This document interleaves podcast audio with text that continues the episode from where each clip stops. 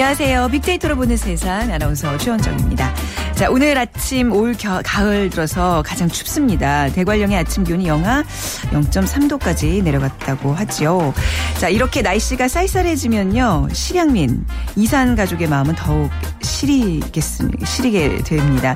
북에 두고 온 가족들, 전쟁통에 헤어진 형제 자매, 어, 다가올 겨울 따뜻하게 지내야 할 텐데 걱정이 많습니다. 하지만 희망을 놓아서는 안 되겠죠. 오는 20일부터 시작되는 남북 이산 가족 상봉을 앞두고 어, 이산 가족 찾기 방송의 세계 기록 유산 등재 반가운 소식으로 다가왔습니다. 그리고 저희 KBS는 여전히 만나지 못하고 있는 이산 가족들의 영상 편지를 제작하고 남북을 잇는 새로운 이산 가족 찾기 방송도 추진하면서 이산 가족 상봉을 지원하기 위한 사업을 계속해 나가기로 했습니다. KBS 이산 가족 찾기 끝나지 않는 기록이죠. 많은 이산 가족의 만남의 기록들이 계속 이어지기를 간절히 기대해 보겠습니다. 자, 잠시 후 세상의 모든 빅데이터 시간에 세계 기록 문화 유산 에 등재된 이산가족 찾기 생방송과 또 이산가족에 대한 얘기 나눠보도록 하고요. 오늘 월드 트렌드 빅데이터로 세계를 본다에서는요. 최근 그 최악의 폭탄 테러가 발생한 터키에 대해서 빅데이터로 집중 분석해 드리겠습니다. 자, 그런 의미에서 오늘 빅퀴즈 터키에 대한 문제인데요. 다음 중에서 터키에 대한 내용이 아닌 것을 골라주시기 바랍니다. 1번 수도는 앙카라. 어, 1번 수도는 앙카라다. 2번 공영어는 독일어다. 독일어. 네. 3번 종교는 수니파 이슬람교도가 99.8%를 차지한다. 그리고 4번 1934년 여성 참정권이 인정되었다. 정답 아시는 분들 빅데이터로 보는 세상 앞으로 문자 보내주시면 됩니다. 지역번호 없이 샵 9730 짧은 글은 50분 50원 긴 글은 100원의 정보 이용료가 부과되고요. 저희가 푸짐한 상품 마련해 놓고 있겠습니다.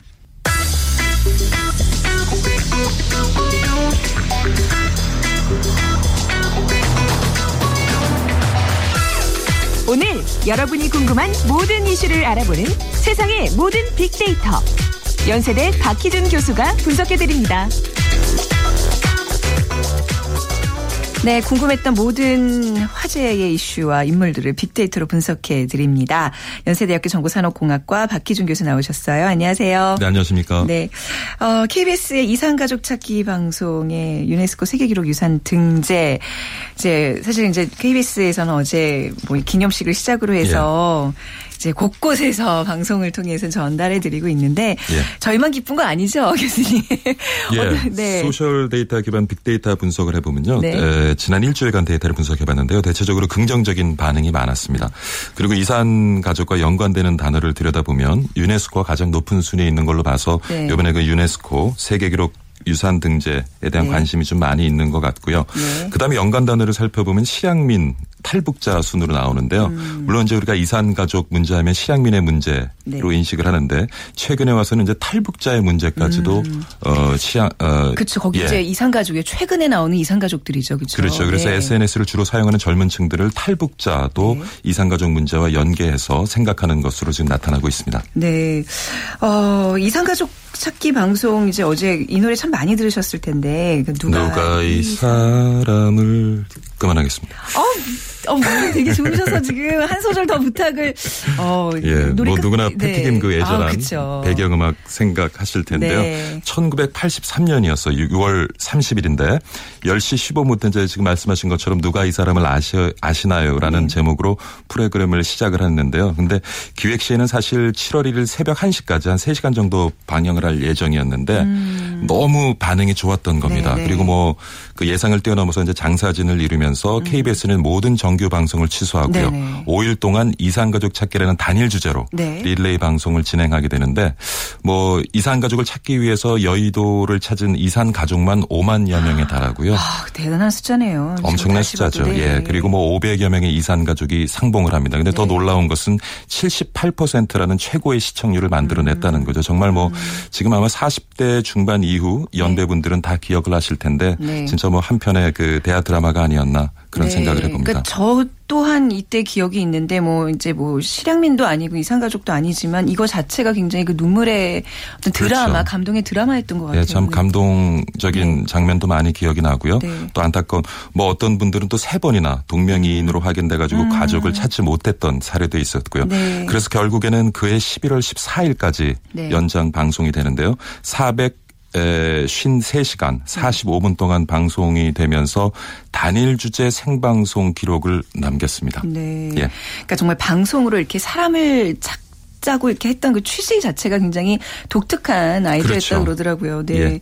아 근데 저 앞서서 이제 뭐 국제 뉴스 전해드릴 때도 나왔지만 이 유네스코 세계기록 유산 등재가 이제 각 나라마다 이렇게 첨예한 이해관계들이 좀 있는 것 같아요. 그 일본 그렇죠. 같은 경우도 그 중국의 난징 대학살 그 이제 등재됐다고 예. 유네스코 지원금을 지금 깡내 만에 뭐 이러고 예. 있다는데 뭐 치산 행보를 어, 보이고 있죠. 그렇죠. 참 좀 그렇네요. 유네스코 세계기록 유산 등재가 가지는 의미는 뭐라고 생각하세요?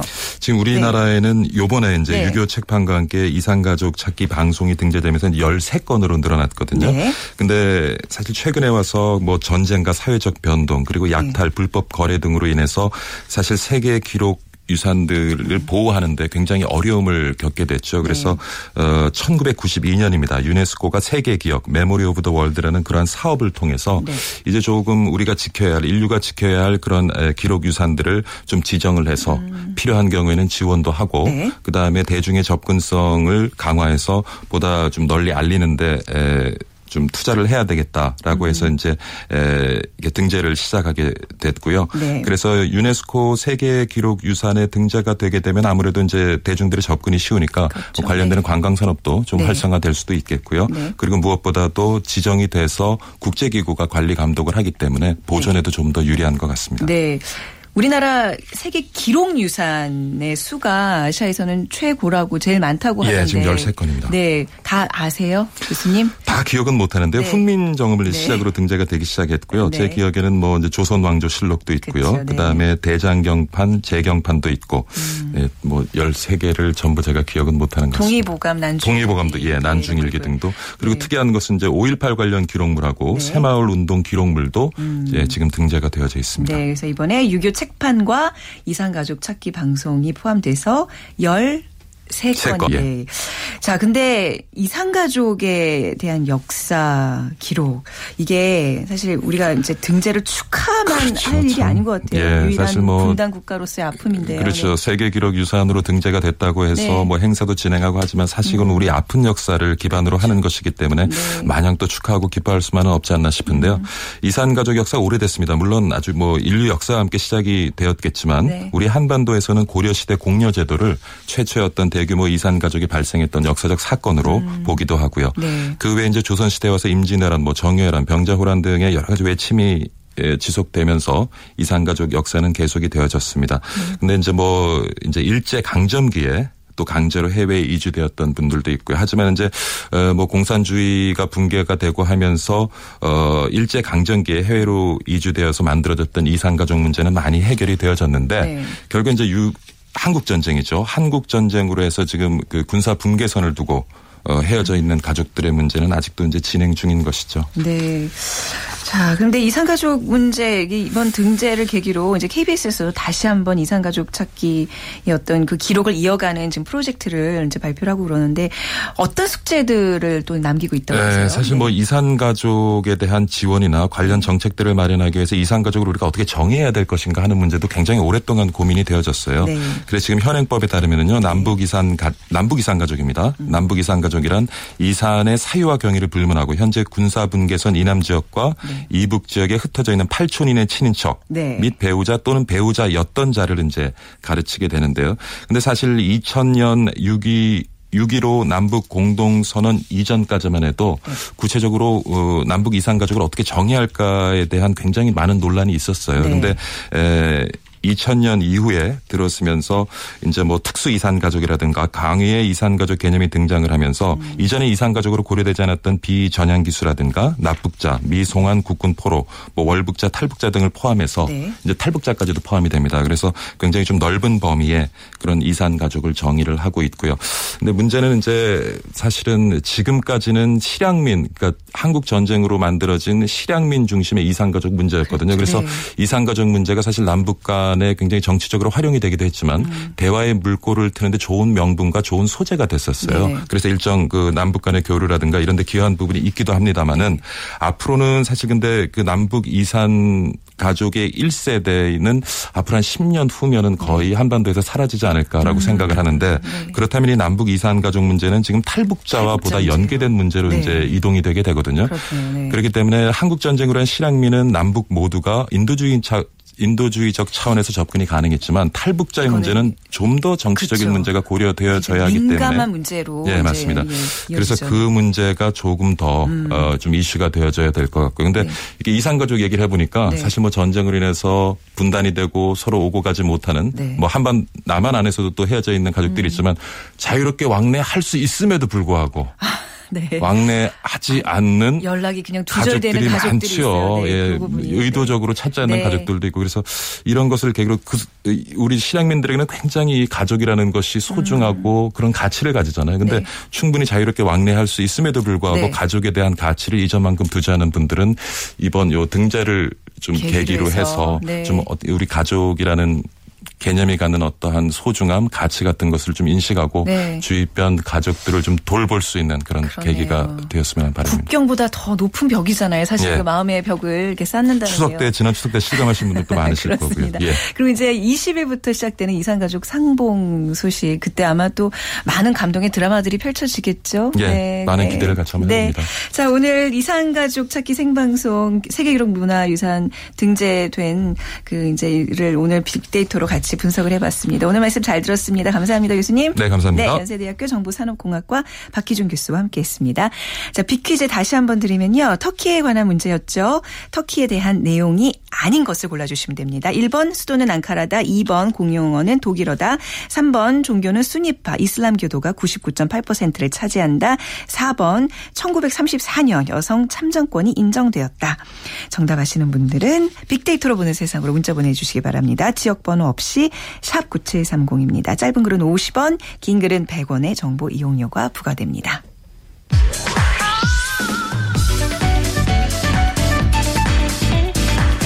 월드 트렌드 빅데이터로 세계를 본다.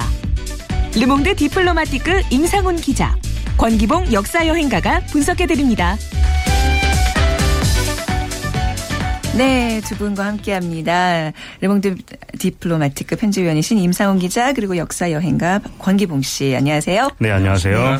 그 권기봉 씨 지난주에 이제 같이 저희가 못했어요. 지난주도 예. 없으셨구나. 예. 어디 다녀오신 거예요? 그러니까 항상 안 계실 때마다 어디 또 좋은 데 다녀오시는구나 이렇게 기대가 되거든요. 네, 이번엔 네. 해외를 간 건 아니고요. 네. 저 남쪽의 소록도에 좀 다녀왔습니다. 소록도는 어떤 일로 가신 거죠? 그 한센병 네. 환자들의 이제 집단 그 수용 음. 시설이었죠. 네. 어, 그곳이 이제 어떻게 지금 변화해 가고 있는지 답사하기 위해서 갔었는데요. 네. 어, 신기하게도 거기는 이 한반도에 일제 강점기 때 지어진 그 신사 건물들 건물들 가운데 네. 대부분은 사실 철거가 됐습니다. 어, 네. 근데 한 세 군데 정도 남아 있거든요. 전북 네. 군산과 경북 경주. 네. 그런데 소록도에 있는 것도 하나가 있는데 거의 그 원래의 모습 그대로 남아 있더라고요. 음, 네. 그런 부분들도 이제 앞으로 일종의 이제 미래 유산이죠. 그쵸. 후세대들이 이제 과거를 돌아보는 음. 어, 그 당시를 되새겨 보는 곳으로서. 한번 좀 뭐랄까 음. 하는 준비 작업이 지금 진행되고 있습니다. 아 그렇군요. 예. 그러니까 소록도가 어디서 접근이 가능한 거예요? 음, 예. 순천 아시죠? 순천이요. 예, 네. 순천에서 동남 남서쪽으로 가시면 벌교에 닿게 어. 되고 거기서 남쪽으로 가시면 고흥반도로 들어갑니다. 네. 그 고흥반도에서 지금은 소록도까지 다리가 놓여져 있어요. 네. 그래서 지금은 차 타고 혹은 걸어서 들어갈 네. 수가 있습니다. 아, 예. 오늘 주제가 소록도가 아닌데 제가 개인적인 예, 예. 관심으로 여쭤봤습니다. 네. 자 오늘 터키로 가볼 텐데요. 뭐 지난 10일 터키에서 폭탄 테러 사건이 아주 크게 일어났습니다. 음. 아직까지 뭐 이제 누가 범행을 저질렀는지에 대해서는 밝혀지지 않고 있는데 네. 사건 좀 정리해 주실까요? 네, 말씀하셨습니다. 합니다만은 그 지난 10일이었었죠. 네. 그래서 터키 수도 앙카라 중심에 있는 그 기차역 앞에서 네. 시위가 있었는데 그 그러니까 반정부 시위였죠. 거기 시위 현장에서 어 자폭 테러 현재까지는 자폭 테러로 이제 알려져 있습니다. 그 터키에서 발생한 그 테러 중에서 사상 최대 규모였었던 거죠. 네. 지금 그러니까 사망자가 계속 늘고 있는데 지금까지는 97명이 아, 사망한 것으로 지금 집계가 돼 있고요. 네. 이게 이제 그 불특정 다수를 노린다기보다는 그 표적 테러로 보이는 것이 아, 그래요? 네. 네. 거 이제 그 인민민주당이라고 이제 쿠르드 계열의 그 야당이 그 집결해 음. 있는 그쪽에서 폭발이 일어나는 점. 네. 뭐 이런 걸로 봐서 어 그런 노림 노 어, 그러니까 대상을 노린 그런 테러가 아닌가 이렇게 보여지고요. 네. 어 특히 그 11월 1일 날 그러니까 다음 달 1일 날 그 총선이 임시 저 조기 총선이 열리거든요. 네.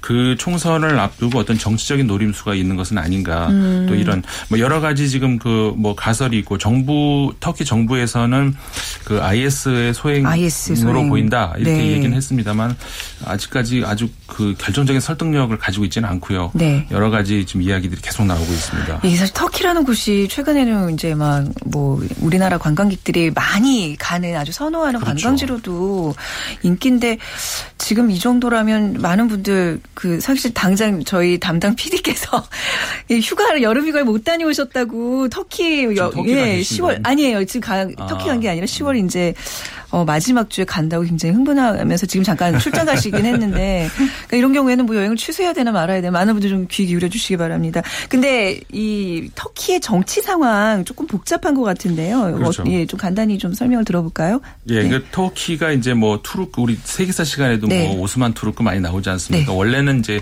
그 그쪽 중동 그다음에 음. 그 뒤중에 이쪽을 거대한 제국으로 네. 술탄 제국이었죠. 네. 오스만 제국이라고 어, 있다가 1차 대전 때까지만 해도 굉장한 굉장한 그 세력을 네. 가지고 있었죠. 근데 1차 대전에서 어, 패전국이 되면서 음. 세력이 완전히 축소가 되고 네. 그러면서 이제 그 1920년에 술탄 제국에서 네. 어, 현재 있는 그 공화제로 바뀌게 되죠. 네. 그래서 우리가 캐, 저 터키 하면 가장 유명한 인물 중에서 우리 아마 케말 파샤로 알려져 있는 그 그 사람이 이제 처음 지금 국부로 네. 거의 추앙을 받고 있거든요. 네, 네. 어, 공화제를 이제 그, 그 수립을 하고 초대 대통령이 되고 네. 어 그러니까는 그 사실 그 주민의 99%가 그 시아파 아저 음, 순위파 순위파, 순위파 네. 그 이슬람 교도들인데 네. 이슬람 교도 국가가 아닌 그 세속주의 국가로 네. 어 그리고 그 빠른 그게 1934년으로 음. 알고 있는데 여성 투표권도 인정을 하고 음, 네. 여러 가지 굉장히 그 선진적인 어떤 그런 음. 개혁을 했던 네. 국가였거든요. 네, 지금 비키즈 정답들 지금 다 예, 나오고 있습니다. 아, 네. 의도적인 게 아니었는데. 네, 네. 네. 아, 그래서 이제 20, 그런데 그 20세기 중반쯤 되면서부터 음. 쿠데타라든가 뭐 어, 민족 간의 갈등, 네. 경제 악화 뭐 이런 거로 해가지고 굉장히 좀 어려워졌죠. 음. 현재는 이제 그 2001년도에 창당된 정의개발 개발당이 그 집권을 계속하고 있는데 네. 어 그 에르도안 총리가 이제 대통령이 됐는데 이제 대통령제로 개헌을 하려고 하는 어 그런 시점인데 에, 지난 그 6월 총선이 있었는데요. 네. 그때 그 과반을 얻지를 못했어요. 어. 어, 저 정의개발당이. 네. 아, 그래서 이제 그 다시 붕괴가 되면서 이제 조기 총선이 이제 음. 다음 달에 열리게 되는 건데 아무튼 이제 그런 와중에 좀 굉장히 복잡한 정치 상황 속에서 이런 사건이 나가지고 도대체 네. 배우가 누굴까? 음. 아, 이 쪽에 대해서 굉장히 좀 말이 많이 있습니다. 네, 정치 세력 간, 뭐 민족 간의 갈등, 뭐 하여튼 여러 가지 지금 가능성들이 있는 거예요. 그렇죠. IS까지 해서. 네. 네. 사실 지금도 말씀하셨지만 오스만 투르크 한때 유럽 대륙을 호령한 그런 네. 민족이잖아요. 그래서 그 유럽에서 왜 그 뭐 커피나 그죠 예. 크로상 네. 그다 이제 터키에서 온 거라면서요. 네. 그 예. 터키의 흔적들이 굉장히 많은 거를 알 수 있는데 뭐 요거트도 사실은 예, 우리 그래요? 불가리아를 떠올리지만 원래는 터키에서 아, 어, 먹기 시작한 걸로 아, 원래는 예, 정설입니다. 그래요. 그것이. 예. 이게 그 크로상도 그 이제 반달 모양 예, 그게 이제 반달이 아니라 초승달. 초승달이죠. 그렇죠. 초승달. 네. 그것도 터키의 상징이잖아요. 예, 그렇죠? 맞습니다. 네. 중동에서 이제 초승달이 어. 상당히 중요한 네. 의미인데요. 네. 음. 그 몸에는 이제 그 대상들이 상황을 네. 이동을 못 하다가 어. 달이 보이기 시작하면 그것을 등대 삼아 네. 가거든요. 그래서 네. 이 초승달은 희망, 아. 새로운 시작을 의미하거든요. 아, 권기봉 씨 뭐 물어보면 다, 뭐, 다 네. 하세요. 기원 같은 걸. 네. 그럼 커피는요? 커피가 터키에서 왔다는 설도 있던데. 아, 그뭐 커피에서 왔, 네, 네, 네. 터키에서 왔다기보다는 네. 이제 그 마시는 방식이. 방식이요, 그쵸. 아, 터키에서는 아. 우리 뭐 드립 방식이나 에스프레소 이제 큰 증기압으로 이게 뽑아내는 방식을 요즘은 많이 쓰지만 터키에서는 그 커피 가루에다 바로 물을 부어서 후후 분 다음에 먹습니다. 그래서 어. 좀 간단한 이제 음용법 네. 알려져 있죠. 네, 네. 어, 그렇군요. 터키가 최근에 한국 이제 관광객들이 얼마나 많이 가나요? 네, 예. 올해 통계는 이제 아직 나오지 않았는데요. 네. 지난해 통계를 보면은 한국인이 한 24만 9천여 명이 음. 터키를 방문한 걸로 보입니다. 24만 9천 명. 예. 그런데 재작년에 비해서는 33.2%가 늘어난 수치거든요. 네. 상당한 급증이라고 이제 보실 수가 있는데 아, 그거는 사실 2011년부터도 꾸준히 늘어오긴 음. 했습니다만 최근에 상당히 많이 늘어나고 있습니다. 음. 독특한 점은 그 지난해 터키를 방문한 아시아 국가 가운데 네. 뭐 이라크 같은 이제 바로 그 접경국을 빼면은 음. 한국인이 가장 많습니다. 음. 그만큼 어. 뭐랄까요 사랑받는 뭐 네. 담당 PD도 가려고 할 정도로 인기 많은 곳이죠. 네. 네. 그러니까 약간 우리가 그 터키 하면 좀 뭐 민족성이 비슷하다, 뭐 형제의 나라 뭐 이런 느낌이 있는 거잖아요. 네, 네. 맞습니다. 네, 근데 이번 테러로 인해서 조금 여행객 수도 좀 줄지 않을까. 어, 지금 여행을 가기에는 어떤가요? 음, 네. 사실 뭐 터키 하면은 관광 대국으로서 한 세계 여섯 번째 나라 되는 그 정말 많은 여행자들이 찾는 곳이거든요. 여섯 번째나 돼요. 맞습니다. 어. 유럽인들도 많이 가죠. 많이 갑니다. 네. 예. 동서에서 많이들 이제 오는 음. 곳이고요. 근데 요번에 이제 이 광장 한복판에서 테러가 일어났다는 점 그리고 네. 그것이 관공서가 아니라는 점 때문에 많이 음. 시민들의 그 충격이 좀 큰 것 같습니다. 국내 음. 여행자들도 그렇고요. 네네. 사실 그래서 정부에서도 좀 예의 주시를 하고 있는데요. 네. 현재는 그 경보 1단계인 남색 경보를 내린 상태입니다. 네. 여행 금지까지는 아니고 이제 아. 여행 주의를 의미하는데요. 사실 이 사람들이 많이 몰리는 지역이 아니라면은 음. 그냥 일반적인 여행자라면은 큰 문제는 없을 겁니다만은 네. 심리적으로 아, 많이들 위축이 되죠. 되셔서 네. 지금 여행사에는 이제 좀 취소 문의를 하는 아, 분들도 많다고 하네요. 그렇군요. 네. 그 아까도 이제 어떤 정치적인 문제를 얘기를 했는데 또 뭐 쿠르드족 얘기도 나오고 그래서 사실 쿠르드족 하면 음. 이란 이라크 전쟁 때 우리가 음, 많이, 많이, 접했던 그런 민족인데 여기도 이제 쿠르드족 문제도 있고 민족 갈등이 어떻게 있는 거예요? 임상훈 기자께서 좀 알려 주시기 바랍니다. 예, 이게 네. 말씀하셨습니다만 네. 쿠르드족이 네. 터키만 있는 게 아니라 이제 그 사실 그 터키, 이란, 이라크 국경을 접하고 있지 않습니까? 네. 시리아까지 네. 그 일대 딱고 교집합이라고 할까요? 고기의 일대에 있는 그 민족이거든요. 사실 네. 민족의 역사는 오래됐습니다. 네. 아주 오래된 민족인데 이제 아까도 말씀드렸던 그 오스만 제국의 그 워낙 그 강력한 음. 통제하에 아, 독립된 국가를 못 가지고 있다가 네. 어, 오스만 제국이 이제 어, 그 1차 대전 패망 이후로 약간 약해진 틈을 타서 그 음. 독립국가를 만들려고 시도를 했었죠. 네. 했었는데 사실 그 지역이 굉장히 석유가 어, 많이 아, 묻혀 있고 또 자원 문제도 있군요. 그렇죠. 그래가지고 네. 굉장히 그 세계가 눈독을 들이고 어. 그러니까 그 당시에 20세기 초에도 영국, 프랑스 이런 그 유럽 국가들이 굉장히 눈독을 들이고 네. 그러니까 당연히 쿠르드가 그 독립 국가를 만들려고 하는 거에 있어서 유럽이 네. 가만히 놔두고 볼 리가 없겠죠. 그렇군요. 그래서 네. 이제 또 한 번 좌절이 되고. 음. 그래서 지금도 이제 그 여러 나라에 걸쳐서 이렇게 펼쳐져 있는 좀 부, 불운의 그 민족이라고 음. 할 수가 있는데 네. 터키에 제일 많습니다. 터키 지금 천만 명 가량 된다고 하거든요. 네. 그러니까 쉽게 우습게 볼 민족이 아니죠, 사실. 아, 그렇네요. 그렇네요. 예. 예. 그래서 음. 그 지금 그 독립 운동을 꾸준히 해 왔고 그 중에는 아무래도 이제 그좀 과격하게 네. 하는 그런 단체도 있겠죠. 대표적으로 PKK라고 하는 어, 음. 그 단체인데 네. 어, 이 단체가 이제 뭐 우리말로는 쿠르, 쿠르드 노동자당 그 음. 락이라고 라고 얘기를 하는데 그 정부하고 굉장히 그 다툼이 많았었거든요. 네. 근데 이제 그 아까도 말씀드렸던 그 시위라고 하는 것이 뭐였냐면은 좀 이제 좀 화해를 해보자라는 음. 그런 시도였었는데 또 그런 일이 나가지고 아무튼 그 이 쿠르드족의 문제는 네. 굉장히 그 좀 아직까지 풀리기 어려운 어떤 그런 문제죠. 국제 문제 이제 전문가로서 이번 테러 사건이 IS가 연루됐을 거라는 어떤 가능성에 대해서는 아, 어, 예, 가능성을 배제할 수는 없. 그러니까 네. 분명히 있긴 있습니다. 네. 그 그런 개연성은 있습니다만은 있지만 네. 완전히 그렇게 볼 수도 없는 것이 IS가 왜 거기에 개연 그 개요가 될 수 있을까라고 얘기를 하면은 아까 말씀드렸던 딱 그 국경지대 쿠르드족이 있지 않습니까? 네. 그게 어 그러니까 IS를 작년에는 왜 기억하시는지 ISIL이라고 좀 길게 불렀었거든요. 아, 네. ISIL. 네. 거기서 뒤에 맨 뒤에 있는 L자가 레반트라고 하는 네. 그러니까 그 지역을 레반트 지역이라고 부르거든요. 음, 그러니까는 네. 굉장히 그 비옥하고 옛날부터 네. 그 많은 그 민족들이 가지고 싶었던 그런 땅인데 IS가 그 지역에다가 국가를 세우겠다는 거거든요. 네. 그러니까는 쿠르드하고 딱, 딱 겹치잖아요. 네. 그러니까는 쿠르드족에 대한 어떤 그 IS도 굉장한 어떤 그 탄압, 어. 그저 네. 집단으로 이렇게 많이 그 음. 희생을 당하고 있거든요. 네. 그러니까 는 다른 나라에서는 예를 들어서 시리아나 이라크나 이런 데에서는 쿠르드족이 그 저기 서방 국가들하고 연합을 해서 IS하고 대결을 하는 어떤 그런 구도인데 네. 어, 거꾸로 이게 터키에 있는 쿠르드족 의 그 과격 단체는 유럽이라든가 미국이나 이런 국가들에서 테러 단체로 지금 저 규정을 물론 터키 정부도 그렇고요 그런 상태거든요. 그러니까는 이 지역을 사실 피야 구별이 굉장히 어렵습니다. 네. 그래가지고 그 단순히 그냥 너네 편 우리 편 이런 식으로 나누기가 어. 굉장히 어려운 그런 지역이죠. 네.